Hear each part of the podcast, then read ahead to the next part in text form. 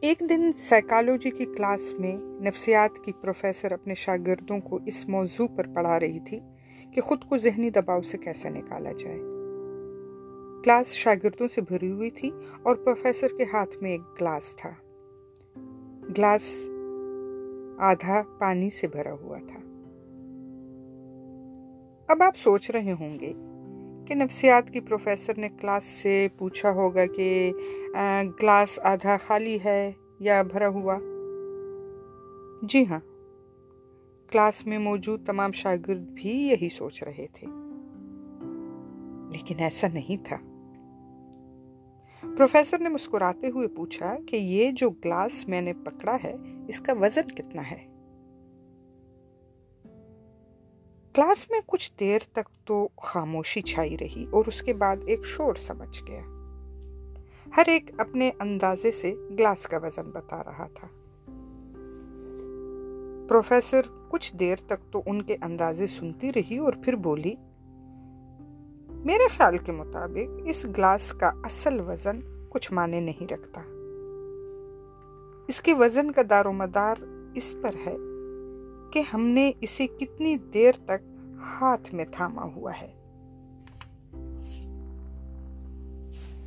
اگر میں اسے دو یا تین منٹ تک تھامے رکھوں تو اس کا وزن کم ہوگا۔ اگر میں اسے ایک گھنٹے تک مسلسل تھامے رکھوں گی تو یہ مجھے بھاری لگنے لگے گا اور میرے بازو میں درد کا سبب بھی بنے گا۔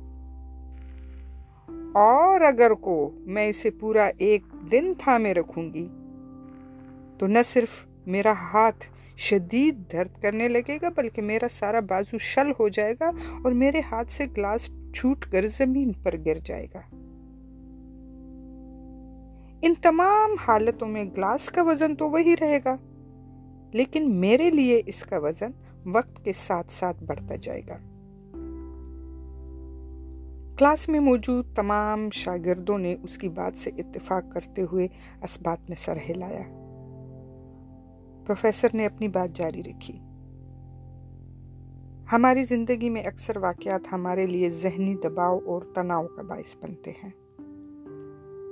تھوڑی دیر تک تو یہ ہمارا کچھ نہیں بگاڑ سکتے۔ لیکن اگر زیادہ دیر تک ہم اس کے زیر اثر رہیں گے، تو یہ ہمارے لیے تکلیف کا باعث بننے لگیں گے۔ اگر سارا دن ان واقعات کے متعلق ہم سوچتے رہیں گے تو ہمارا دماغ شل اور آساب مفلوج ہو جائیں گے۔ اور سوچو، اگر ہم اس سے بھی زیادہ وقت یا کبھی کبھی تو اگر پوری زندگی کے لیے اس کا شکار بن جائیں گے تو کیا ہوگا؟ ہم اس وقت تک نہ ہی صحیح سوچ سکتے ہیں اور نہ ہی کوئی فیصلہ کر سکتے ہیں اور نہ ہی مثبت انداز میں آگے بڑھ سکتے ہیں۔ دوستو، خود کو بتائیے اور ایمانداری سے بتائیے۔ ہم میں سے اور آپ میں سے کتنوں نے ہاتھ میں کوئی گلاس تھاما ہوا ہے اور کب سے؟